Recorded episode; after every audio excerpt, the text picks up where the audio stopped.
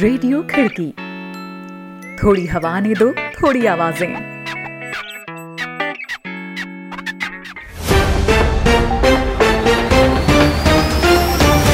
आज है 27 मार्च और दिन है शनिवार। खिड़की इंटरनेशनल बुलेटिन में अभिवादन स्वीकार करें, प्रीति नहर का एक नज़र कार्यक्रम की खास खबरों पर।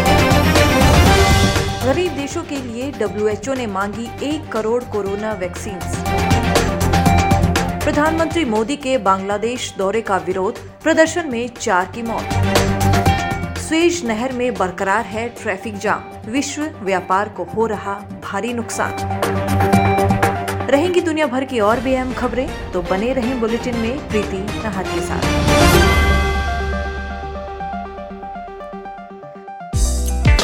आप सुन रहे हैं खिड़की इंटरनेशनल बुलेटिन।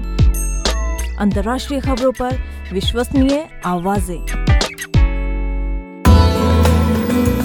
आइए शुरुआत करते हैं आज की पहली खबर से।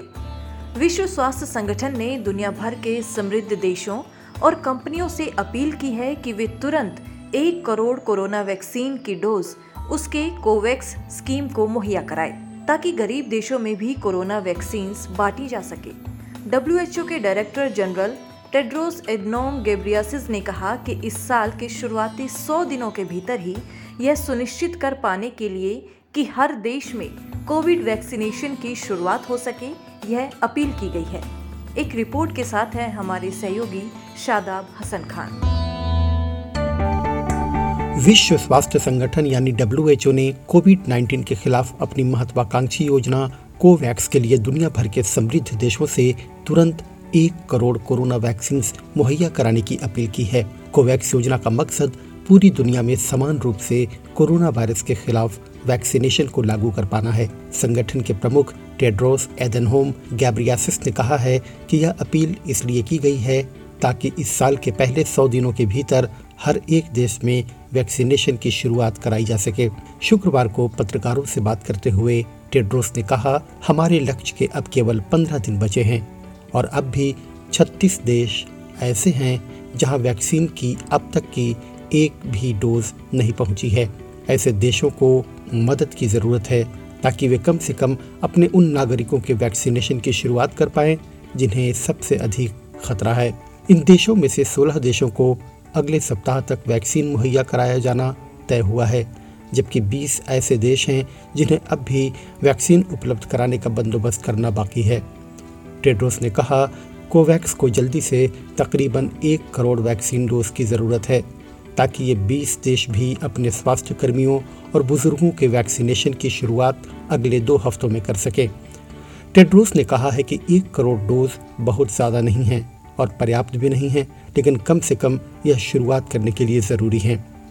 विश्व स्वास्थ्य संगठन और संयुक्त राष्ट्र लगातार कहते रहे हैं कि कोरोना से लड़ाई जीतने के लिए यह तय करना ज़रूरी है कि हर किसी को वैक्सीन पहुँच पाए।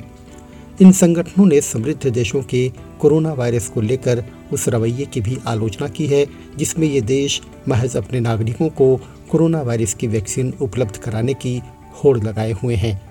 संयुक्त राष्ट्र प्रमुख एंटोनियो गुट्रेस ने इस सिलसिले में देशों के वैक्सीन राष्ट्रवाद की आलोचना करते हुए कहा था कि देशों को समझना चाहिए कि जब तक हर कोई सुरक्षित नहीं है, तब तक कोई भी सुरक्षित नहीं।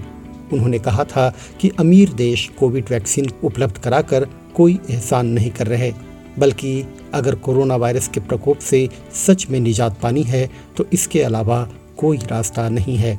विश्व स्वास्थ्य संगठन की कोवैक्स योजना एक ऐसा अंतर्राष्ट्रीय प्लेटफॉर्म है जिसका मकसद इस साल में दुनिया के सबसे गरीब देशों में कोरोना वायरस की दो अरब डोज बांटना है। रिपोर्ट सुना रहे थे शादाब हसन खान। यह कार्यक्रम आप खिड़की डॉट कॉम के साथ ही खिड़की के यूट्यूब चैनल, फेसबुक पेज और व्हाट्सएप ग्रुप में भी सुन रहे हैं। और मैं हूँ आपके साथ प्रीति नाहर। अब रुख करते हैं अगली खबर का। भारत के प्रधानमंत्री नरेंद्र मोदी दो दिवसीय बांग्लादेश दौरे पर शुक्रवार को ढाका पहुँचे। उनके इस दौरे के विरोध में बांग्लादेश के चटगांव में विरोध प्रदर्शन हुए, जिस दौरान पुलिस के साथ हिंसक झड़प में कम से कम चार लोगों की मौत हुई है। मोदी बांग्लादेशी प्रधानमंत्री शेख हसीना के निमंत्रण पर ढाका पहुँचे हैं। वो वहाँ पर बांग्लादेश की स्वतंत्रता के 50 वर्ष और संस्थापक शेख मुजबिर रहमान की जन्मशती के मौके पर आयोजित कार्यक्रम में शिरकत करने आए हैं। इधर बीबीसी बांग्ला के अनुसार एक पुलिसकर्मी ने पुष्टि की है कि चार घायलों को अस्पताल ले जाया गया था, जिसके बाद उनकी अस्पताल में मौत हो गई। चटगांव मेडिकल कॉलेज के एक अधिकारी ने नाम न बताने की शर्त पर बीबीसी बांग्ला सेवा को चार घायलों की मौत की पुष्टि की है। इससे पहले शुक्रवार को पीएम मोदी के दौरे के विरोध में जुमे की नमाज़ के बाद राजधानी ढाका के बैतुल मुकर्रम इलाके में विरोध प्रदर्शन हुए। मीडिया रिपोर्ट्स के मुताबिक, चटगांव में जुमे की नमाज़ के बाद हताजरी मदरसे में विरोध मार्च निकाला गया, जिसके बाद ये हिंसक झड़प हुई। इस दौरान पुलिस और प्रदर्शनकारियों के बीच झड़प हुई, जिसमें कई पत्रकार भी घायल हुए। हिसाफत इस्लाम संगठन के नेता मुजबिर रहमान हामिदी ने पुष्टि की है कि उनके कुछ प्रदर्शनकारियों की मौत हुई है। उनका दावा है कि पुलिस ने प्रदर्शनकारियों पर गोलियाँ चलाई, हालाँकि इसकी स्वतंत्र रूप से पुष्टि नहीं हो पाई है। कुछ दिनों से कई मुस्लिम नेता और वामपंथी संगठन भारतीय प्रधानमंत्री नरेंद्र मोदी के दौरे के विरोध में रैलियाँ निकाल रहे हैं। उनका दावा है कि शेख मुजबिर रहमान ने एक धर्मनिरपेक्ष राष्ट्र के लिए संघर्ष किया, जबकि मोदी सांप्रदायिक है। इधर यमन के हाउती विद्रोहियों ने सऊदी अरब में विस्फोटक लदे ड्रोन से कई हमले किए। दावा किया गया है कि सऊदी की तेल कंपनी अरामको के कई संयंत्रों के अलावा दम्माम और नजारन में सैन्य ठिकानों पर भी हमले किए। एक तेल टैंक में आग लगने की भी खबर है, जबकि सऊदी अरब के नेतृत्व वाली गठबंधन सेना ने कहा कि उसने इन हमलों में कम से कम छह ड्रोन मार गिराए और कई मिसाइलों को नष्ट कर दिया। गठबंधन सेना ने आरोप लगाया कि ईरान समर्थित हाउदी विद्रोहियों ने यमन से सटे सऊदी के नजरान और जजान शहरों के विश्वविद्यालयों को निशाना बनाने की कोशिश की। इस बीच सऊदी अरब के ऊर्जा मंत्रालय ने बताया कि हमले के चलते जजान के एक पेट्रोलियम वितरण स्टेशन के एक तेल टैंक में आग लग गई। इसमें किसी के मारे जाने की खबर नहीं है। हाउती विद्रोहियों का राजधानी सना समेत यमन के ज़्यादातर हिस्सों पर वे यमन में सऊदी नेतृत्व वाली गठबंधन सेना से लड़ रहे हैं। वे अक्सर ही यमन से सटे सऊदी के सीमावर्ती इलाकों को निशाना बनाते रहते हैं। इसी बीच चीन ने ब्रिटेन के पाँच सांसदों समेत नौ लोगों पर चीन के बारे में झूठ और गलत जानकारियाँ फैलाने के लिए प्रतिबंध लगा दिया है। ये वे लोग हैं जो चीन की लगातार आलोचना करते रहते हैं। वीगर मुसलमानों के कथित मानवाधिकार हनन को लेकर ब्रिटेन की तरफ़ से उठाए गए कदमों के विरोध में चीन ने ये प्रतिबंध लगाए हैं। ब्रिटेन के विदेश सचिव ने कहा कि अगर चीन दावों को खारिज करना चाहता है तो उसे संयुक्त राष्ट्र को शिंजियांग में जाने की इजाज़त देनी होगी। प्रतिबंधित लोगों की सूची में पूर्व कंजर्वेटिव नेता सर डंकन स्मिथ, एक वकील और एक शोधकर्ता शामिल है। जिन लोगों पर प्रतिबंध लगा है, वो सभी चीन, हांगकांग और मकाऊ नहीं जा पाएँगे। चीन में उनकी संपत्ति सील कर दी जाएगी और चीनी संस्थाएँ और कंपनियाँ उनके साथ किसी भी तरह का व्यापार नहीं कर पाएँगी।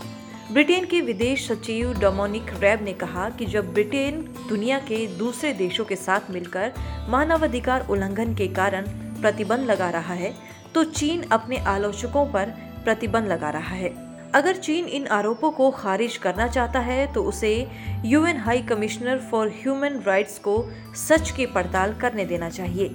चीनी विदेश मंत्रालय के एक प्रवक्ता ने कहा कि ब्रिटेन का उसके खिलाफ प्रतिबंध लगाने का फैसला अंतर्राष्ट्रीय कानूनों और अंतर्राष्ट्रीय रिश्तों के बुनियादी नियमों के खिलाफ है। चीनी विदेश मंत्रालय ने ब्रिटेन के राजदूत को पक्ष रखने, शिकायत दर्ज करने और कड़ी निंदा करने के लिए समन किया है। अगली खबर में मिस्र में शुक्रवार को दो ट्रेनों की टक्कर में कम से कम 32 यात्रियों के मारे जाने की खबर है। बताया जा रहा है कि इस दुर्घटना में सैकड़ों लोग घायल हैं। घायलों में अधिकतर लोगों की हालत काफ़ी गंभीर बताई जा रही है, जिससे मृतकों का आंकड़ा बढ़ सकता है। घटना स्थल पर राहत और बचाव का काम युद्ध स्तर पर जारी है। इस हादसे के बाद से कई वीडियो सोशल मीडिया पर शेयर किए जा रहे हैं। शुरुआती रिपोर्ट्स के अनुसार यह दुर्घटना सुहाग शहर के उत्तर में हुई है। दुर्घटना वाली जगह मिस्र की राजधानी काहिरा से 460 किलोमीटर दक्षिण में है। मिस्र के स्वास्थ्य मंत्रालय ने इस दुर्घटना में अभी तक 32 लोगों के मारे जाने की पुष्टि की है, जबकि 100 से अधिक लोग घायल बताए जा रहे हैं। स्थानीय मीडिया ने बताया है कि ट्रेन के कम से कम तीन डिब्बे पटरी से उतर गए हैं। इधर तालिबान ने धमकी दी है कि अगर तय समय सीमा यानी एक मई तक अमेरिकी सैनिकों ने अफ़गानिस्तान नहीं छोड़ा तो वह उनके खिलाफ पहले की तरह ही हमले फिर से शुरू कर देगा। शुक्रवार को तालिबान ने अपने बयान में कहा कि विदेशी सैनिक मई तक नहीं गए तो उनको अपने मुल्क को आज़ाद कराने के लिए हथियारबंद संघर्ष और जिहाद शुरू करने के लिए बाध्य होना पड़ेगा। तालिबान का यह बयान अमेरिकी राष्ट्रपति जो बाइडन के गुरुवार को दिए उस बयान के बाद आया है, जिसमें उन्होंने कहा था, अमेरिका के आखिरी सैनिक को तय समय के अंदर निकाल सकना मुश्किल दिख रहा है। यहाँ लंबे समय तक रुकने की हमारी कोई मंशा नहीं है, हम चले जाएँगे। लेकिन बड़ा सवाल है कि कब? यह पूछे जाने पर कि क्या अमेरिकी सैनिक अगले साल तक रहेंगे? उन्होंने कहा था कि इन हालात पर तो बिल्कुल नहीं। अब चलते चलते एक और खबर पर नज़र। मिस्र की स्वेज नहर में तीन दिन से फंसे विशालकाय शिप को अब तक नहीं निकाला जा सका है। इसके चलते लंबा ट्रैफ़िक जाम हो गया है और विश्व व्यापार को भारी नुकसान उठाना पड़ा है। साथ ही तेल की कीमतों में इससे इजाफा हो गया है। स्वेज नहर मिस्र में स्थित एक सौ तिरानवे किलोमीटर लंबी नहर है, जो कि भूमध्य सागर को लाल सागर से जोड़ती है। यह एशिया और यूरोप के बीच सबसे छोटा समुद्री लिंक है। इस नहर से जाने पर एशिया और यूरोप को जोड़ने वाले जहाज़ को तकरीबन 9000 किलोमीटर की कम दूरी तय करनी पड़ती है। यह कुल दूरी का तिरालीस फ़ीसदी हिस्सा है। दुनिया के सबसे विशाल मालवाहक कंटेनर जहाज़ में से एक एवरग्रीन के स्वेज नहर में फंसने से लाल सागर और भूमध्य सागर में ट्रैफ़िक जाम हो गया है। विश्व व्यापार की रीढ़ के रूप में मशहूर स्वेज नहर दुनिया की मुख्य समुद्री क्रॉसिंग में से एक है। इससे दुनिया के कुल कारोबार का 12 फ़ीसदी माल गुजरता है। जाम में कई कार्गो के फंस जाने से कच्चे तेल की कीमतों में उछाल आया है। कई देशों में पेट्रोलियम पदार्थों की डिलीवरी में देरी हो रही है। ट्रैफ़िक जाम में कम से कम 10 क्रूड ट्रैकर फंसे हैं, जिसमें 13 मिलियन बैरल कच्चा तेल लदा है। स्वेज नहर में हर दिन 50 जहाज़ आवाजाही करते हैं। इस समस्या से निपटने के लिए अगर कोई दूसरा रूट पकड़ा भी जाता है तो फिर मिडिल ईस्ट यूरोप की यात्रा में 15 दिन की देरी और हो जाएगी। इन जहाज़ों पर अनाज, सीमेंट जैसे ड्राई प्रोडक्ट्स भी लदे हैं। वहीं टैंकरों में पेट्रोलियम उत्पाद भरे हैं। समाचार एजेंसी ब्लूमबर्ग के मुताबिक, पशुधन और पानी के टैंकर ले जाने वाले आठ जहाज़ भी फंसे हुए हैं। नहर से हर दिन 9.5 अरब डॉलर मूल्य के मालवाहक जहाज़ गुजरते हैं। इनमें से लगभग 5 अरब डॉलर के जहाज़ पश्चिम को और 4.5 अरब डॉलर पूर्व को जाते हैं। तो दोस्तों, आज के बुलेटिन में इतना ही।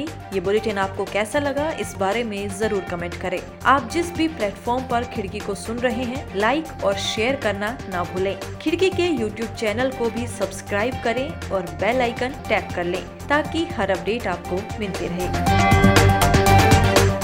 अभी के लिए प्रीति नहार को दीजिए इजाज़त। फिर होगी मुलाकात। आप जहाँ चाहें हमें सुन सकते हैं। खिड़की डॉट कॉम के साथ ही खिड़की के यूट्यूब चैनल और फेसबुक पेज पर भी। नमस्कार।